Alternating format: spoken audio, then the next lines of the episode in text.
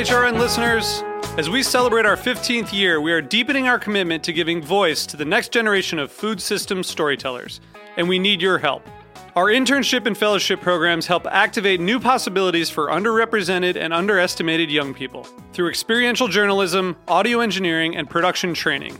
Through these unique programs, H R N helps food equity stewards build essential workforce readiness skills that expand their potential and foster economic mobility. Please consider supporting these critical programs.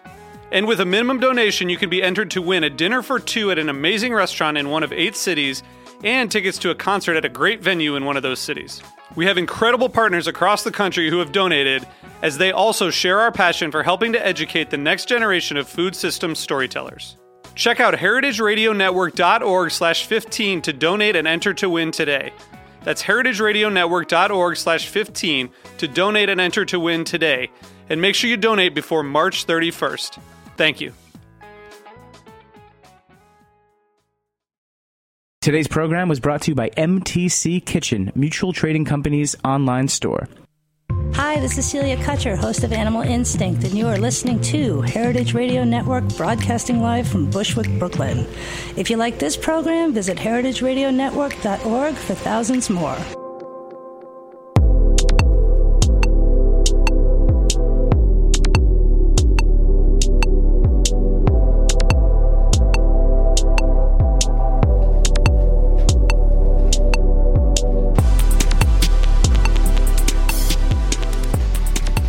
Hello, welcome to Japan Eats. I'm your host Akiko Katayama, a food writer and a director of the New York Japanese Culinary Academy, which promotes a deep understanding of Japanese cuisine in America. We are broadcasting live from our studio at Roberta's in Bushwick, Brooklyn. This show is all about Japanese food and food culture. We see sushi at every deli and supermarket, but what is beyond the sushi? We hear dashi ramen izakaya, but what exactly are they? Japanese food is still a mystery for many people, and I will try to demystify it in this program with my cool guests. And my guest today is Todd Bellomy, who is the owner and brewer at Dovetail Sake, which is the first sake brewery in Massachusetts. And Todd has just released his first sake in February. We'll talk about how he got into sake, challenges in making his own sake in the U S, and much more. Hello Todd, welcome to Japanese. Hi, thanks for having me. So um, you studied uh, anthropology first, and then studied uh, Japanese language at the University of Massachusetts, Amherst. So how did you become interested in Japanese language and culture? Uh, I grew up in a very small, small town in Maine, uh, about two thousand people. Mm-hmm. Uh, so I was always, uh, and I think everyone of my age was always looking outside of the town, mm-hmm. uh, looking far afield and elsewhere. Uh, and I just spent a lot of time in books. So... Mm-hmm. Uh, You know, growing up in a very small town, I didn't know any Japanese people, but uh, for some reason I was very fascinated by Japan and Japanese history, mm. uh, and it all just came from books. Okay, interesting. And uh, so after learning Japanese, you moved to Japan, which is... interesting. yeah, yeah. Uh, it wasn't quite as successful as that. Um, I was a full-time uh, cook in a restaurant oh. uh, to be able to pay for college, and uh, eventually... like many people who work full-time uh, to pay for college, I got to a point where it was really difficult to work uh, full-time in a kitchen and pay for school and have the time mm. to do the work. Uh, so uh, very close to graduation, maybe two or three semesters away, mm. I just stopped going to school and went to Japan. Oh, wow. Yeah. I was just so fed up uh, with not being able to just get traction that I just went to Japan. Mm. Yeah. And then uh, I heard you worked at the sword maker as an I apprentice. Did. So. I did, yeah. uh, that is certainly one of the things that sticks out on my resume the most. um, yeah, I was, I've studied martial arts ever since I was a little kid, uh, and I was really interested in martial arts, and that was always in the background of no matter what I did, uh, whether it was interested in food or, or you know beverages. Uh, but I always studied martial arts, so I just got it in my head at some point. Uh, you know, I think the desire to just... get out of my situation where I was in kind of a rut and just get out in any way I could. Um, I just thought, wow, it would be really cool to see this other side of Japan. Mm. Uh, so, yeah, I went and I spent uh, a little under a year as a sword-making apprentice. Uh, but how did you find the job? Yeah, actually, um, what I did, you know, th- there certainly was an internet back then, but it wasn't as prolific as it is now. Um, so I wrote... Uh, someone, God, I forget his name, in California, and he mailed me a catalog mm-hmm. uh, from the sort of the Japan Sword Making Society. And in the back of the book, uh, it was a sort of catalog of their yearly show. And in the back of the book were the names and addresses of all the licensed uh, kaji, uh, you know, sword right. makers in Japan. So I did what anybody would do. I uh, I wrote a letter in Japanese uh, with the help of some friends of mine, and um, and certainly, you know, I'd been studying Japanese. So I wrote a letter and I copied it uh, two hundred forty-eight times, and I mailed it to all two hundred forty-eight wow. swordsmiths in Japan. Yeah. So one of them responded. Yeah, yeah. Thank God. Uh, actually, ten people responded. Mm. Uh, I still have the letters at home. Uh, eight were negative responses. Mm. Um, oh, sorry, seven were negative responses. Responses. One person had actually passed away, and his daughter had wr- um. written me back. Uh, and then two guys uh, responded. One guy said, well, just move to Japan and get a job in an apartment and then come see me, mm-hmm. uh, which seemed just insurmountably, you know, just insurmountable at that point. And then uh, the uh, the teacher that I actually ended up spending some time with uh, said, look, I'm, I don't have a lot of money, and I can't pay you. Uh, and frankly, you're probably going to live in like a prefabricated tool shed. Uh, mm. But if you can get here, uh, I'll, you know, train you and you'll help me out. And uh, I can give you a place to sleep and rice. Awesome. Yeah. Wow. Yeah. So that's what I did. I just packed up my stuff and went. Mm, and what did you learn? Uh, I learned a lot of stuff I didn't expect to. Uh, it was a very small village. Uh, so there were only about one hundred people in the village in northern Saitama. Mm-hmm. Uh, Which is uh, next prefecture Tokyo, but it's it very yeah. suburb. It's ve- it's, it was very mountainous and rural. Uh, about one hundred people in the village. A lot of people in the village had the same last name.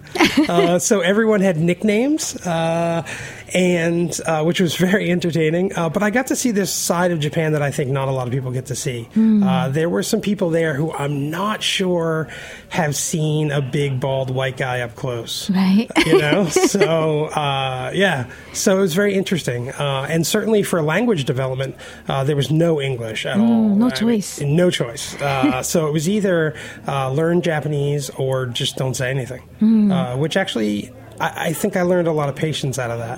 Ah, okay. Yeah. Right. Yeah. And then how did you get into sake?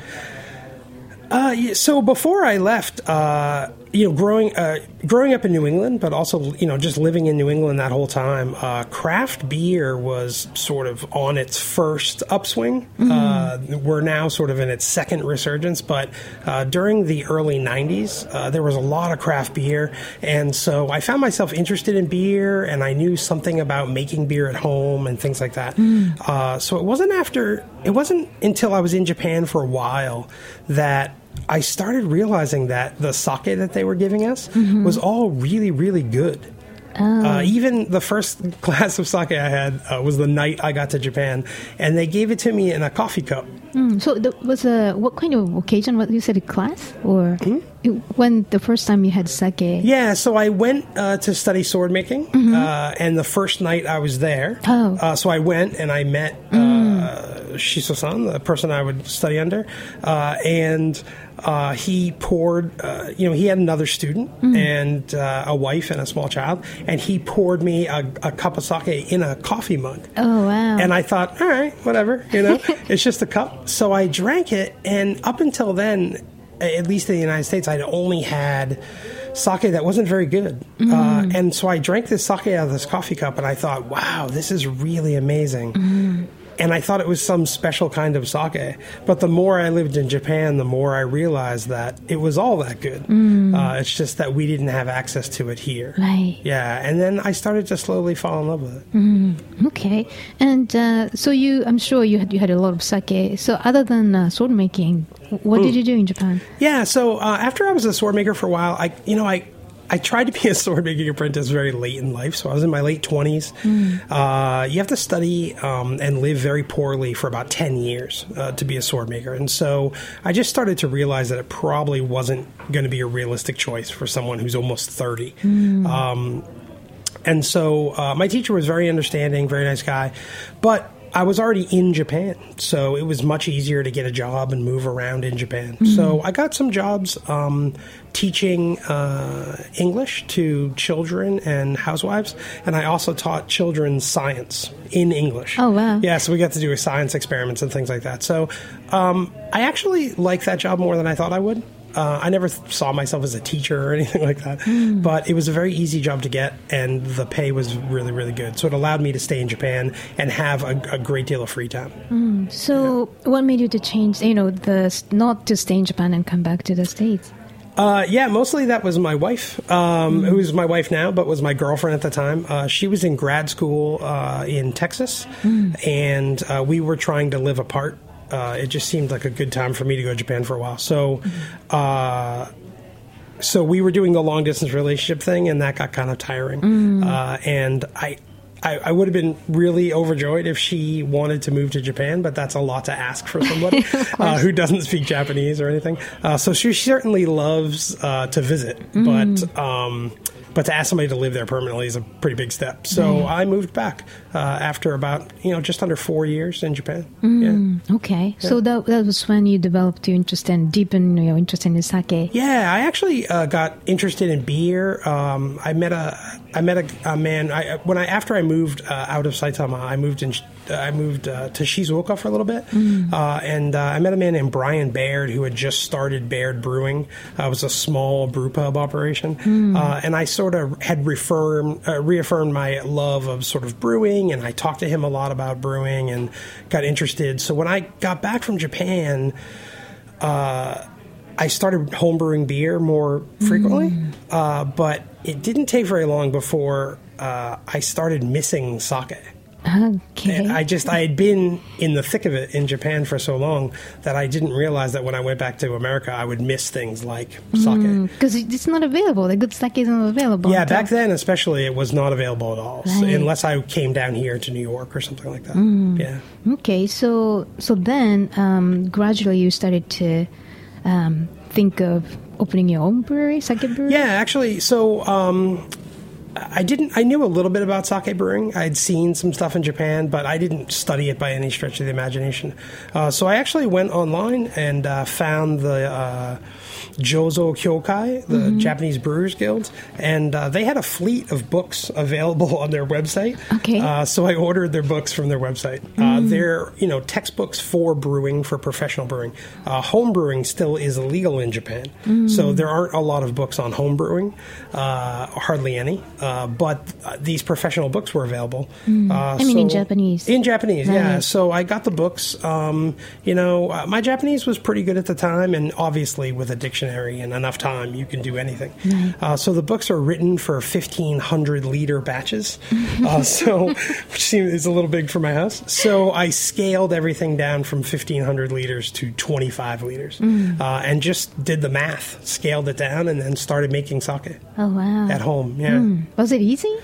Uh, you know what? I, I had been homebrewing beer for a while, so I already had some equipment. Uh, and it wasn't that bad, actually, on that scale. Mm-hmm. You know, you're only making it in a five-gallon bucket. Um, and I was surprised. A lot of people want to hear this horror story about brewing, uh, but the first batch of sake that I made in my kitchen uh, was actually pretty good. Uh, I mean, it wasn't as good as my sake now, but it was identifiable as sake, and it was drinkable. Wow. Yeah. So you gained the confidence then. Yeah, yeah. Right. I gained a little confidence, and then that allowed me to read more of the books and mm. and uh, start making better and better sake. Right. And then you worked for um, Boston Brewery, uh, which is a producer of Sam Adams, for yeah. eight years. Eight so, years, yeah. So did it help? help to start when you... I think so. I think so. I think um, I certainly got into the company at a really interesting time. They were experiencing this very fast growth. Uh, and I I took the job. It wasn't the position. The position exactly wasn't what I wanted to do. But I really wanted to work at a brewery, uh, mm. and I wanted to kind of get my foot in the door. And I was told by some friends and some colleagues that worked in the brewing industry, oh, you should go and get your foot in the door, and then who knows what could happen. Mm. Uh, but I got the job at the time when the company was experiencing very, very fast growth, and they still are. Uh, and so I kind of... I got a lot of exposure to stuff, um, especially other brewers and things like that. But I wasn't allowed to just move around inside the company and do mm. whatever I wanted. And ultimately, that's you know the reason I left is because I wanted to make something. Mm. I just didn't want to sit at a desk. Right. Yeah. But in the culture of brewing, you were immersed in Yeah, in it. the culture, and uh, certainly the first four years that I worked at uh, the Boston Beer Company, um, I got a lot of exposure because I worked at their small brewery in Boston. So mm. I got a lot of exposure to brewing. Brewers and like working in a lab and, and meeting people. My manager uh, that I had uh, for a number of years had been working in the beer industry for twenty-five years, and she was very knowledgeable. So, uh, you know, I, it certainly was a great experience, and to learn a lot about launching your own brand. Uh, mm. Spending eight years at the Boston Beer Company was a pretty uh, a pretty formative experience for me. Right, yeah. Like uh, more management side. Yeah, I mean everything. I mean it was a, it was a big company that they were doing a lot of stuff, but it was a small enough company where you could still walk into the owner's office and just chat. Oh wow! Yeah, um, and then uh, you had a more intense experience as an internship, an intern at Asahi Shuzo Sake Brewing Company in Yamaguchi Prefecture. Right. And uh, how was the experience? I know. Oh, it was great. I've actually been to Japan twice uh, to specifically work in breweries. Mm. Uh, so the first time was two thousand nine. Um, I uh, I was introduced to the owners of uh, Asahi Shuzo, or Dassai, mm-hmm. is their sake, uh, through George Kao. Uh, who used to work for Mutual Trading Company, now mm-hmm. works for Sun Noodle. Uh, but when George was working for Mutual Trading Company, um, he we met at some sake events. Mm-hmm. Uh, and George is super knowledgeable and passionate about sake. Uh, he's so knowledgeable and passionate about sake and very eager to share education. Mm-hmm. Uh, and so, yeah, I was in the beer industry, but really interested in sake and doing a lot of sake things on the weekends. Um, and so I met George, and he introduced me to the Sakudai family. Family who own uh, Dassai, and uh, he arranged for me to go for a week. So I went to Japan for uh, a couple of weeks, but spent the first week uh, working at Asahi Shuzo, which was amazing. Mm. Uh, it's an amazing brewery. It's it was really it was really eye opening because the learning that I had done until then was all books, mm. uh, and these books are brewing textbooks for professionals. So there's not even any photographs in them. so uh, so um, it was interesting to see the brewing up close, uh, especially in such a great setting. They're in this tiny village uh, that still has monkeys living in. in the forest. And, uh, you know, I stayed really close to the brewery where the family lives, right. and um, got to see sake brewing up close, especially at such a high level. Mm. Uh, it was really amazing experience. Right. Yeah. I mean, while listeners go to, you know, like uh, Japanese restaurants in New York City, you can see Dassai mm. brand, and they're very open-minded. And I, I think you're not the first um, intern uh, from uh, outside Japan. Yeah, they've actually been pretty open with their brewery, uh, and they've had a number of foreigners go and study uh, and make, uh, you know, help make sake there to ha- have some hands-on experience, mm. uh, which is invaluable uh, if you're going to make sake mm. uh, or make anything at that point. But make for especially sake, you have to go there and work in a brewery and just see and kind of feel what they're doing every day. Mm. Um, it would be very hard to do it without doing that. Right. Yeah. And then you opened uh, Dovetail Sake in February twenty fourteen.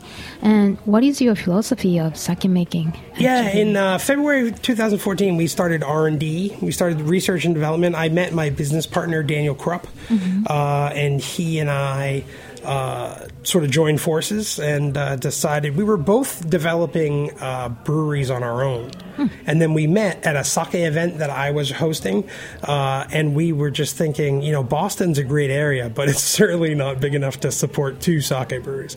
So we joined forces. He's a really great, you know, he sort of takes more of an owner role, uh, and I'm the brewer. Mm-hmm. Uh, and so we kind of joined forces, and our philosophy is really simple. Uh, we're two uh, boys from New England, so we're not Japanese, if you didn't notice.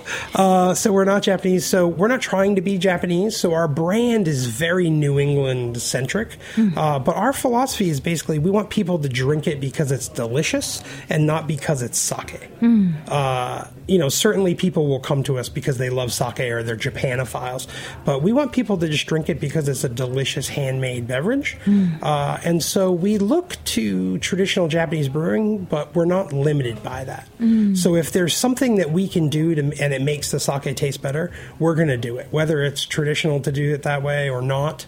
Uh, we try to keep a pretty open mind. Mm. And just really quality is the most important aspect. Right. Uh, without a quality sake, it doesn't matter how good your brand is or your label is or how cool your T-shirts are mm. or whatever. Yeah. Right. Yeah. So, but fundamentally, you really follow the traditional style yeah, of sake. Yeah, absolutely. I don't think you'll see a lot of stuff from us that's not at least grounded in tradition. You know, I don't I don't plan to sort of, you know, there have been some people around the country that have tried to take a beer approach with sake, so age sake on bur- you know, in bourbon barrels mm. or fruit or something like that. I just I don't really see us doing that. Mm. Um, there you know, Americans don't really understand that much about sake, so the incredible depth of knowledge and styles and all the variation is new to everybody.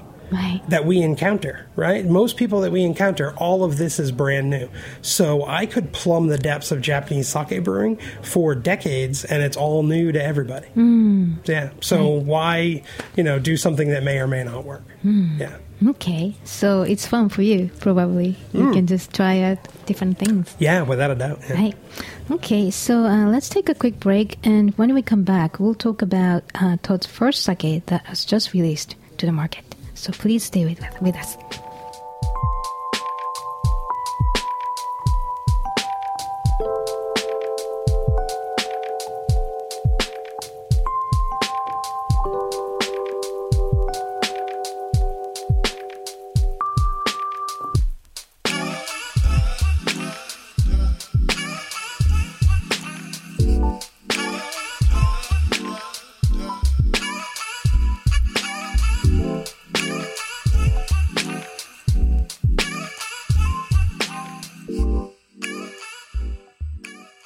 Mutual Trading Kitchen is run by New York Mutual Trading, a premier specialist for wholesale Japanese food and restaurant supplies since nineteen twenty-six.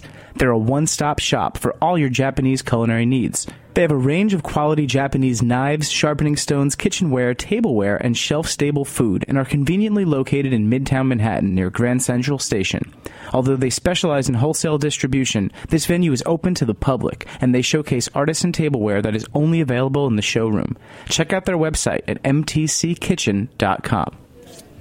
Welcome back. You're listening to Japan Eats, broadcasting live from a studio in Bushwick, Brooklyn. I'm your host, Akiko Katayama, and my guest today is Todd Bellomy, who is the owner and brewer at uh, Dovetail Sake, which is the first sake brewery built in Massachusetts. Todd has just released his first sake in February. So, um, for listeners um, who are not familiar with sake making process, could you give us like a thirty seconds version of how to make sake? Sure, because um, it's that easy. Uh, yeah, sake is alcohol made from grain. Uh, so it actually shares more in common with beer than it does a wine. I know people call sake rice wine. It's not. Mm. Uh, sake is just sake. So it, it, you basically, uh, to make any alcohol, you need sugar. Uh, winemakers can just crush grapes, and the grapes are sweet. Mm-hmm. Uh, beer makers actually have a company that will malt the grain and turn it into sugar. Mm. Uh, so for sake, you uh, use two uh, methods uh, to make uh, rice all the way into sake. You use a fungus called koji, mm-hmm. uh, which is a very fu- common uh, fungus in the food making industry.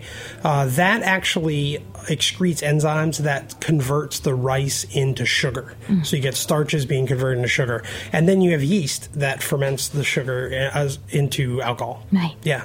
Okay. So that's the quick version of it. That's the quick version. I'm right. sorry. So the key is it's not wine and similar to uh, beer, but it's not the same. That's exactly. Right. Yeah. Okay, so uh, to produce high-quality sake, what kind of ingredients do you use? Yeah, the coolest thing about sake is it's very simple and very natural. Uh, we use uh, water and high-quality brewing rice, uh, yeast, obviously, um, and then koji that we grow ourselves, mm. uh, and that's it. There's no other, uh, you know, there's no chemical preservatives or anything like that. Mm. Uh, so luckily in Massachusetts, uh, we have very high quality water from the Quabbin Reservoir, which is in the western part of Massachusetts. Mm. Uh, so we filter the water that comes out of uh, the tap at our, our brewery mm. uh, just to remove anything right. uh, and have a blank slate. Mm, but uh, I yeah. think uh, the Japanese water tend to be softer than here. Some so. water, yeah. Jap- Japan actually has uh, some very interesting water uh, profiles. Because of the volcanism and the mm. soil structure is very different than from here. So uh, someplace like Niigata, which mm. is uh, very well known for soft sake, has very, very soft water. Mm. And the trend in modern sake brewing certainly is to go soft and dry. Uh, but there are areas of Japan with very, very hard water. Uh, but the hallmark of sake brewing water, whether it's hard or soft, is that it contains zero iron. Mm. Uh, you don't want iron in your brewing water. It discolors your sake. It gives you off flavors in your sake. Uh, so that's one of the reasons we also filter um, the sake, the water, to make it a blank slate so that especially there's no iron. Mm. And then we can always add back anything to the water that we need. Mm. If the water needs a little calcium or a little phosphate, we can just add that. Wow, yeah. Excellent. Yeah. Um, so what about the rice? Because uh, the rice, you know, it's not like Californian eating rice. Sake, right, right. It's sake rice, right?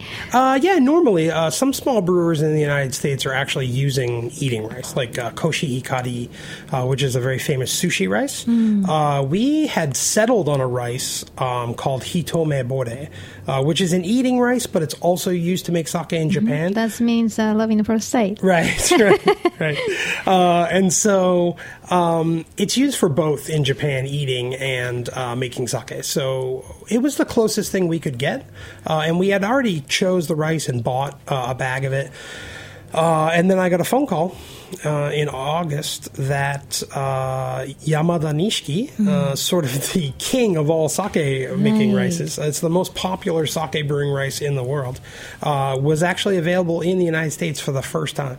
Wow. So we halted brewing. We were very close to starting full-time brewing. Mm. Uh, and we actually just kind of pumped the brakes a little bit mm. and then got some test uh, test uh, Yamada Nishiki so that we could make small batches to test it out. Right. And we're so blown away with the quality difference mm. uh, that we decided just to go all Yamada Nishiki. Wow. Where is it grown? It's grown in Arkansas okay. uh, by a single farmer, and then it gets shipped Uh, to um, a rice mill in mini- in Minnesota, mm. uh, Minnesota Rice and Milling. And then they mill it down to our specifications, right. uh, which is sixty percent. Uh, so forty percent of the rice has been removed, uh, and then they get shipped to us. Mm. Yeah. So that's called the ginjo grade. Ginjo grade, mm. yeah. We don't use the word ginjo currently on our sake, uh, but it is a junmai ginjo. Mm, right. Yeah. So at least forty percent is milled down. It's called the ginjo. Right. And uh, fifty percent is called daiginjo. Right. Right. So, and uh, I just wanted to tell our listeners that uh, sake rice is still different because it's uh, the grain is larger because you want to have a big starch so that you can survive, um, you know, the milling. Right. Right. So you yeah, need- um, eating rice, uh, all your macronutrients, your starches and your proteins and your fats are all mixed together, mm. which is what you want in an eating rice. Uh, you don't want to cook the rice and then somehow not get protein or fat.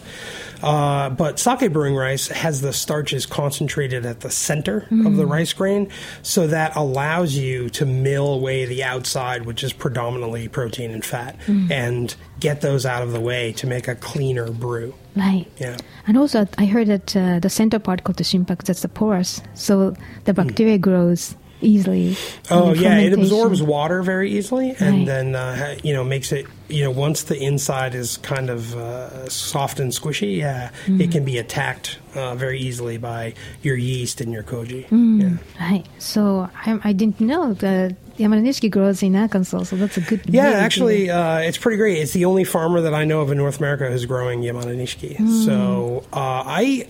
Uh, You know, we checked, and I'm pretty sure that we're the only sake brewery in North America who is just going all Yamada Nishiki or all high-grade brewing rice. Mm-hmm. Uh, I think everyone else, you know, someone, other small brewers might make a single sake or or maybe two batches of sake during the year with Yamada Nishiki, like a special uh, sake. But we are just using it for everything because mm. uh, it's just such an amazing, uh, amazing rice. Right. Yeah. Okay. Congratulations. Thank you. Good timing too. Thanks. Yeah. Right. And so you just released your first sake. And uh, um, what types of sake do you make, and uh, why did you choose that types? Uh, yeah. So we um, we decided to brew two styles to launch the brand.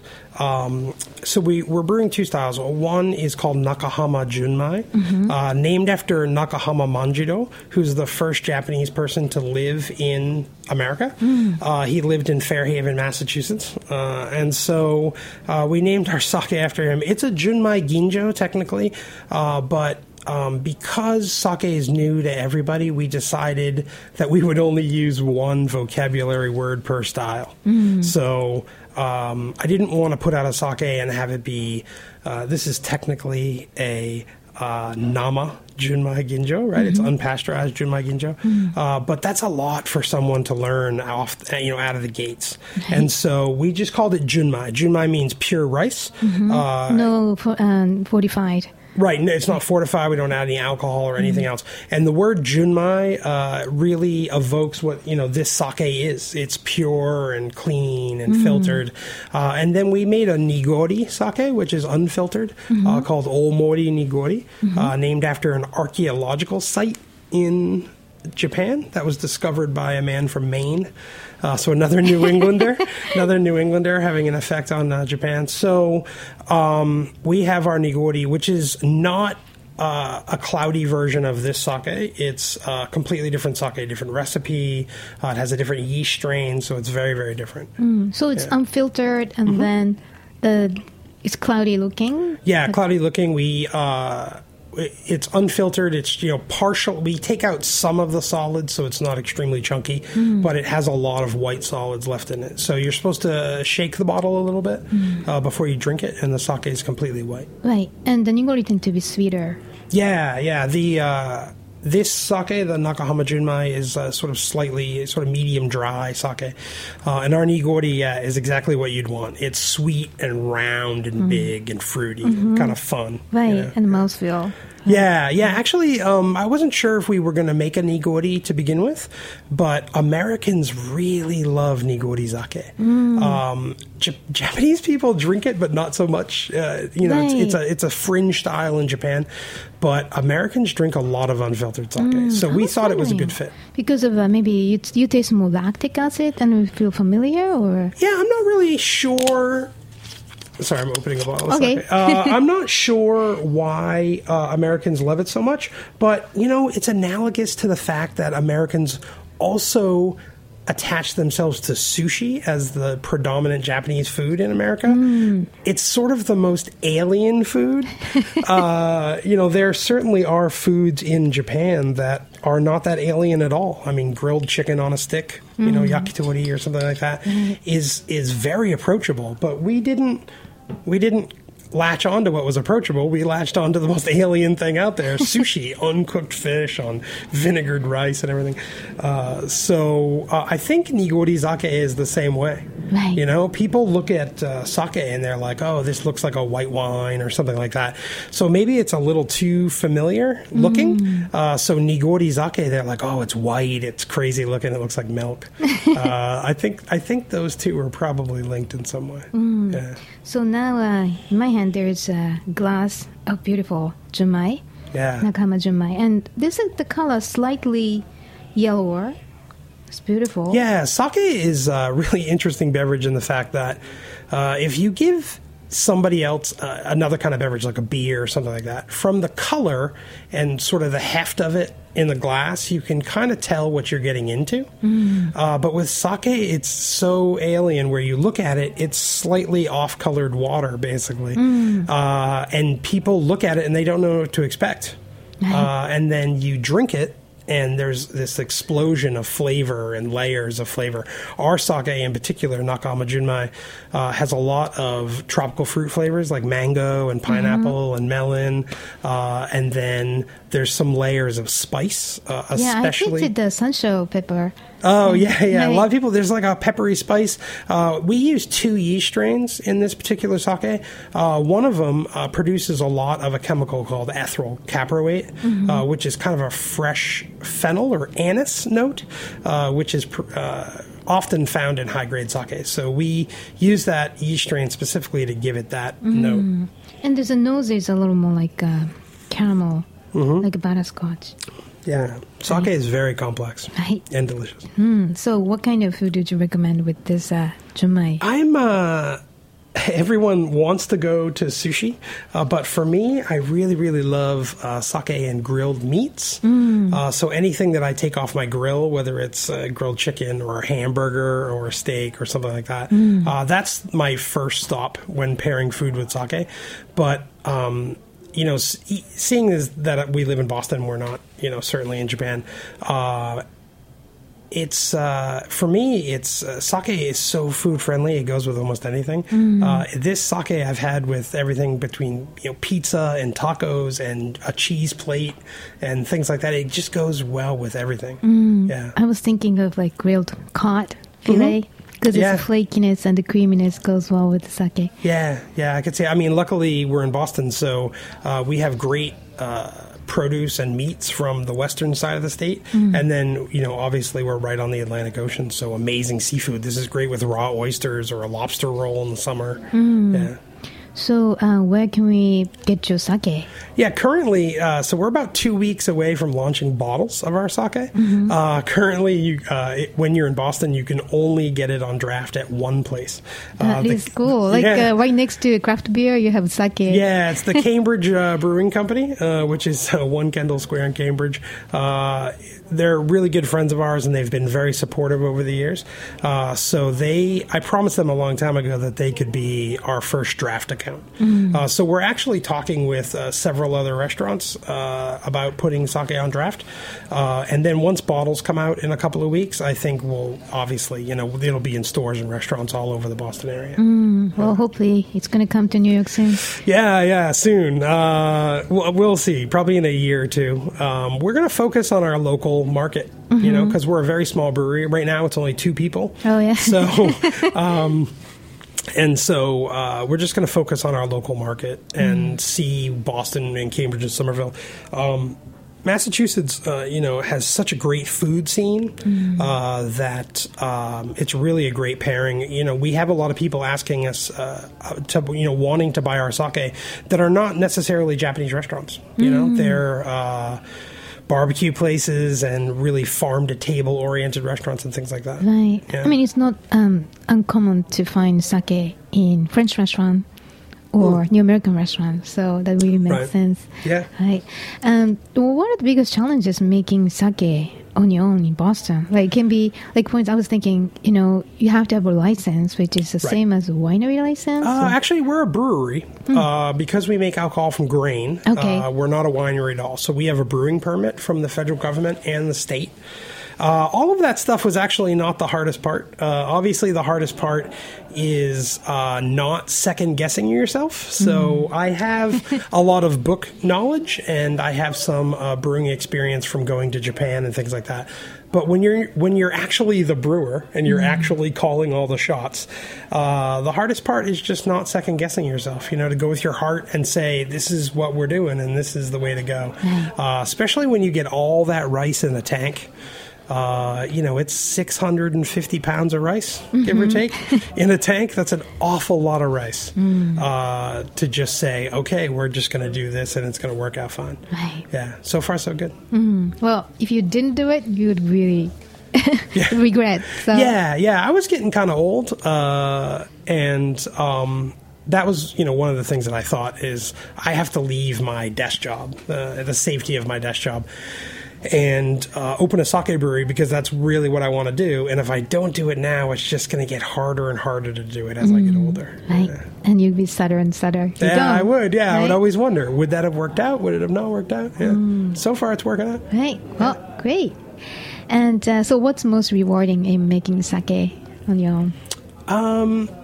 You know, when you make sake, Uh, there's two things that I, that really uh, kind of get me out of bed in the morning, besides my wife kicking me, um, is that uh, the first thing is it's really great to take all of these disparate parts. You know, you've got rice and clean water and koji that I've grown myself and yeast and all this, and then you put it into a tank and you get the conditions just right. Mm. And the yeast is the one that actually does all the work.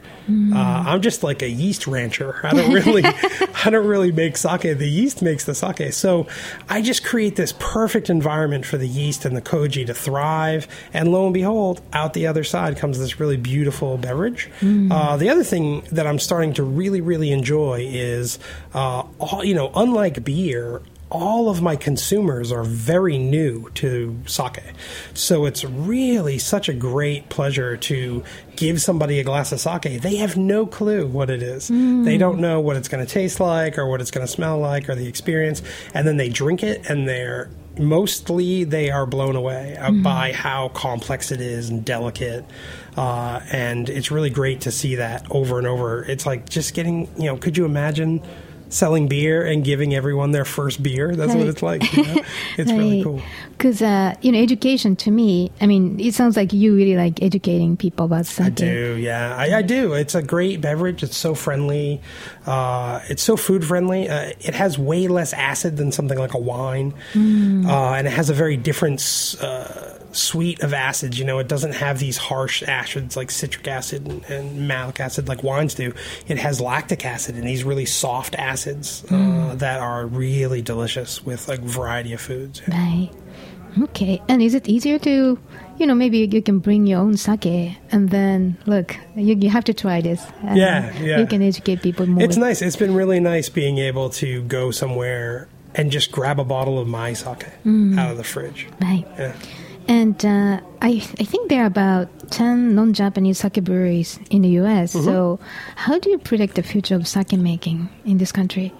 You know, I hope um, that all the sake breweries, they seem to, so far, everyone is really sticking to a mindset of it's got to be high quality. Mm-hmm. Uh, and I think what's going to happen is uh, it's going to allow consumers to get access to the actual makers of the beverage. Mm. I love Japanese breweries, and uh, they're some of our best friends. Uh, certainly, some of our most supportive friends of our breweries are other Japanese breweries like Kikusui Brewing in Niigata.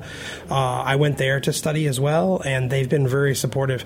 Um, but, you know, even a big company like Kikusui, uh, they, you know, they only have a handful of people outside mm. of Japan selling sake.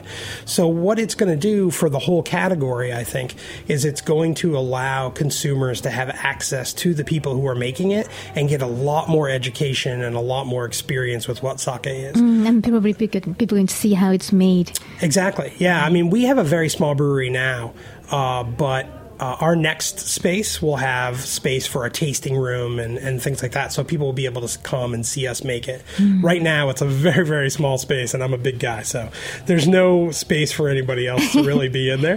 But uh, our next space will definitely have, uh, you know, tour space and, and, and tasting room and things mm. like that. People can come buy sake from us uh, and taste it on premises and see how it's made. Uh, but those experiences are going to be invaluable to growing the whole category. Mm. So for me, yeah, I want to grow. grow our company, and I want people to uh, drink fresher and fresher sake. Mm-hmm. You know, that's the other big thing, is that our sake is going six miles, not six thousand miles. uh, no matter how good of a brewer you are in Japan, you know, your sake is still got to go six thousand miles right. uh, and sit in a warehouse somewhere. So right. um, this uh, bottle that we're enjoying today, I filled yesterday. Oh, wow. You know, so y- yeah, you can't really beat that. Uh, right. So I'm not, you know, are we as good as a sake brewery that's a thousand years old in Japan? Probably not yet. Uh, but also, I can just do things like fill a bottle and drink mm, it the next day. Right. So really amazing, yeah. Yeah. Okay. So I look for more breweries coming up in this country. Yeah, I hope so. Um, there are several. There's some in Seattle, San Francisco. There's one in Maine, Toronto. Um, there's one in uh, British Columbia. There's two in British Columbia. So mm. they're cropping up. There's one in Texas. Uh, Minneapolis, obviously, is the home of the only sake brew pub okay. uh, in the country. Uh, so they're cropping up, and, and they're being successful uh, mostly. So it's exciting to see. Great. Yeah. Okay. And uh, I heard you have a, worked on a very interesting project with uh, Cambridge Brewing Company that you mentioned earlier, and which is to make a hybrid of beer and sake. So yeah, we've made uh, several batches in the past. Uh, now that, uh, you know, I have our own brand, Dovetail Sake, it, it's a little more complex uh, to how we're going to make the hybrid uh, mm-hmm. between the two breweries. Uh, so we're trying to figure out the right and legal way to do it. Uh, but basically, I met Will Myers, the head brewer at Cambridge Brewing Company years ago, uh, and while I was in the beer industry. And uh, we became really good friends. Um And he didn't know anything about sake. So we started talking about sake and drinking sake together. And we started talking about how it's made. And Will is a very sort of loving, sort of organic brewer. And he loves, uh, you know, he doesn't like to do things like flavor beers. He likes everything to be part of the organic process. So mm. uh, I think some people would have taken like beer and sake and blended them together. Mm-hmm. But for Will, he was like, how do we take the two processes and meld them and make a hybrid product. So we experimented, and then one day uh, we were done experimenting, and he said, let's just make a batch, a whole batch of it. So we uh, made a five hundred liter batch of sake at the Cambridge Brewing Company by hand, mm. uh, and then blended that with beer wort and allowed the sake to ferment everything. So we didn't actually use beer yeast. We used a whole tank of sake to inoculate a tank of beer wort. Oh, wow. Uh, and I've talked to a lot of brewers in Japan in the United States, whether they're beer brewers or sake brewers. And as far as I can tell, no one's really done it besides us. I've never heard. Yeah. It's a really, really unique product. And we've made about five batches or so over the years. Um, it's an arduous task to make it mm. uh, in, a, in in a small brewpub. But, right. but um, how does it taste like? It's the bubbly and also tastes. You know what? We served it with very little carbonation. Uh, we tried it with carbonation and didn't particularly like it. So mm. uh, it was really interesting. You get a lot of sort of grape, fresh grape flavors because of the type of sugar that's in barley mm. that the sake yeast ends up fermenting. Uh, but it definitely uh, very high alcohol. Uh, kind of like a cross between a sake and a barley wine, like a really high alcohol beer, right. and had a lot, a lot of fruity flavors because of the sake yeast. We actually also made a secondary version where we aged it on sugi wood. Mm-hmm. Uh, so we ended up calling the beer sake hybrid bandyu ichi. Mm-hmm. Uh, there's an old saying, sake zukuri bandyu, which means there's ten thousand ways to make sake. Mm-hmm. So we called ours bandyu ichi, which means ten thousand one ways. Right. Uh, and then we aged some on sugi wood, which is a Japanese wood, uh, very aromatic, used to age sake. Mm. Um, we called it nomi sugi, like.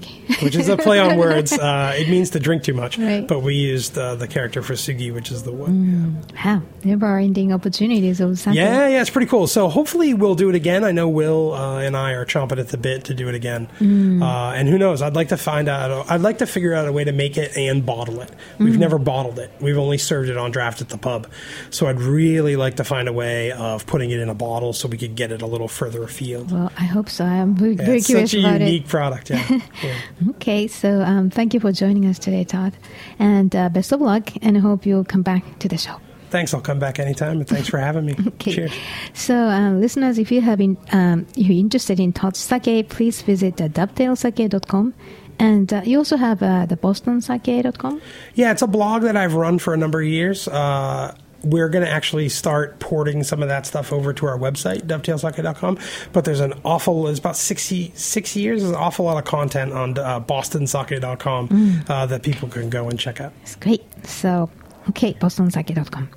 And if you have any questions or comments about the show, please contact us at heritage radio network dot org. And by the way, we just launched a beautiful new website, so please visit our page. Japan Eats is live at three p.m. on Mondays and always available at heritage radio network dot org, iTunes, and Stitcher Podcasts. Today's show was made possible by uh, M T C Kitchen, and our engineer is uh, David Tatasiole. And thank you for listening. I'll see you next week.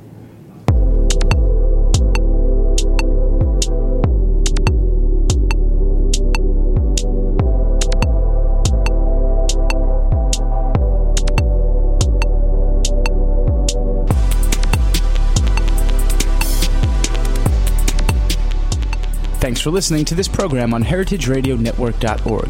You can find all of our archived programs on our website, or as podcasts in the iTunes store by searching Heritage Radio Network. You can like us on Facebook and follow us on Twitter at heritage underscore radio. You can email us questions at any time at info at heritageradionetwork.org. Heritage Radio Network is a nonprofit organization. To donate and become a member, visit our website today. Thanks for listening.